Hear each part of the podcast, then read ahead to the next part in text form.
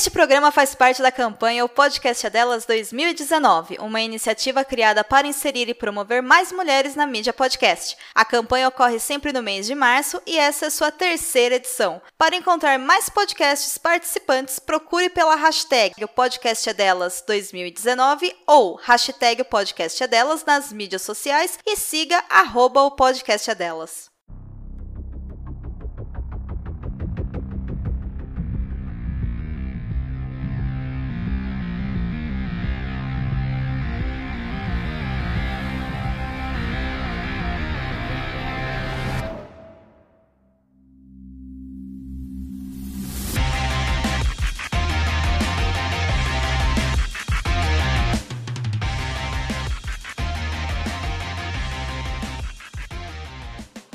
Estamos de volta com o BBcast, o seu podcast de automobilismo e outros nerds. Hoje, no episódio 18, vamos falar sobre a série da Netflix F1 Dirigir para Viver, aonde a Netflix pela primeira vez esteve nos bastidores da Fórmula 1 da categoria máxima do automobilismo para mostrar para os fãs como tudo ocorre ali.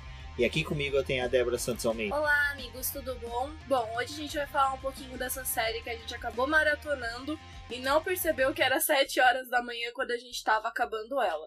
Aliás, a gente começou pontualmente a assistir às 11h30 da noite, que foi o horário que a gente tinha combinado para poder fazer essa maratona. Não, foi isso mesmo. A gente passou o dia inteiro, né, evitando as redes sociais, porque apesar de saber que a temporada, a série iria contar sobre a temporada 2018, é, teve coisas que a gente sabia que não seriam mostradas, não foram mostradas durante o ano e que estariam na série. Mas antes, vamos dar um agradecimento aos nossos apoiadores. São eles Ricardo Bannerman, Maia Barbosa, Eliezer Teixeira, Luiz Félix, Arthur Felipe e Thiago Bullet. Lembrando que no post nós temos o link para o apoia-se do boletim. Bom, agora voltando à série, né, Débora? Antes mesmo da série, na chamada dela, a gente tinha um pouquinho de noção que ela não iria fazer um review exatamente do que aconteceu na temporada, principalmente porque duas equipes estavam fora, a Ferrari e a Mercedes. Mas mesmo assim, a gente, nós tivemos aquela empolgação, né, para assistir a série. Sim, quando a gente ficou sabendo que não ia ter a Ferrari nem a Mercedes, até que por um lado a gente começou a pensar que, ah, tudo bem não ter as duas, porque é legal saber um pouco mais sobre as outras. Até porque essas duas são as que ficaram mais em evidência durante a temporada. Mas quando a gente fala da questão de bastidor, dá vontade de querer saber um pouco mais do que o Hamilton e o Bottas viveram, ou do que o Vettel e o Kimi viveu. Falando já um pouquinho assim mais pra frente da série, foi uma coisa que fez muita falta foi ver o Kimi. Acho que foi o lado do Kimi que tinha algumas horas que a gente assistindo a série a gente falava, puta, que seria legal ter um pouco do parâmetro do que o Kimi viveu, porque a gente viu esses conflitos internos de outras equipes ou de equipe contra outra equipe, que foi algumas coisas que às vezes passam um pouco é, desapercebido para quem não é tão envolvido na Fórmula 1, e para mim foi o que mais fez falta foi essa visão do Kimi e também porque o Kimi, o ano inteiro, a gente tem declarações, entrevistas dele, que ele é engraçadíssimo, então a gente sentiu essa falta dele, né?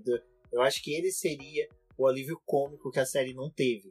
Sim, eu acredito que faltou isso mesmo. A gente só teve alguns trechinhos dele em coletiva de imprensa, que já foi sensacional. Eu queria ver as reações dele, assim, tipo, de coisas que a Ferrari acabou fazendo, anulando ele algumas vezes em corridas, ou acabou lutando mais com o Vettel do que com ele mesmo. Deu vontade de saber, tipo assim, ver a reação do Kimi, não saber porque provavelmente ele não ia ser aquele cara que ia parar pra poder dar entrevista e ia ser mais aquela entrevista zoeira, né? Tipo, realmente ser Mas eu queria ver a reação dele, que foi o que a gente teve, tipo, o olhar dos pilotos. Quando dava alguma coisa errada, tipo, mostrar mais de perto como é que foi isso. E a gente foi o que eu mais senti falta. Bom, e como a gente tá já mostrando pra vocês, a Ferrari e a Mercedes não participaram porque elas não quiseram ceder a entrada da equipe de filmagem aos boxes. Contudo, a gente vê sim a Ferrari, a Mercedes, na série, até mesmo a, a abertura, né? É o carro. É, é uma sacada fantástica, né? Porque passava a abertura e naquele trechinho que é a marca né, da série, era o carro da Ferrari, o pit stop. Então, então é isso, a abertura é, tecnicamente é o carro da Ferrari saindo do pit stop. Então você tem, você tem aquela chamada com a Ferrari, mas você, tecnicamente você não tem a Ferrari da, da série. Porque dos momentos que aparece a Ferrari, as imagens são da FOM. O que não é da FOM foi feita pela Box to Box, né?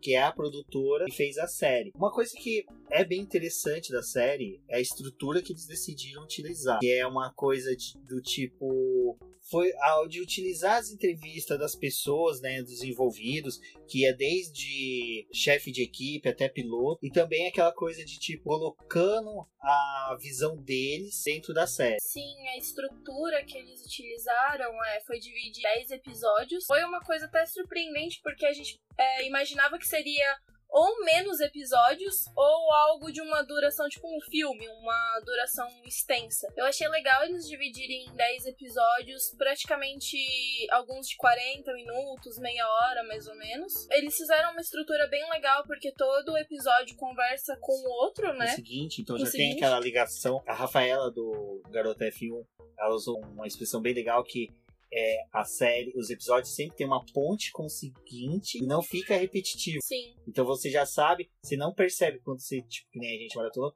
você não percebia que mudava de um, tempo- de um episódio pro outro, porque simplesmente elas tinham ligações que. Não tinha uma quebra bruta, né? Exato. É, eu também, agora a gente falando um pouquinho da, da imagem também, é uma coisa pra mim que faço jornalismo e eles usaram na série que é justamente essa parte documental, colocar os pilotos pra poder falarem, os chefes de equipe, é essa câmera, né, com o piloto, os chefes posicionados lateralmente, mas a câmera mais legal era aquela que dava só o perfil, porque você conseguia ver expressões só de um lado do rosto e eu achava aquilo muito legal, porque era tipo como se fosse o rosto, é, só o rosto e uma parte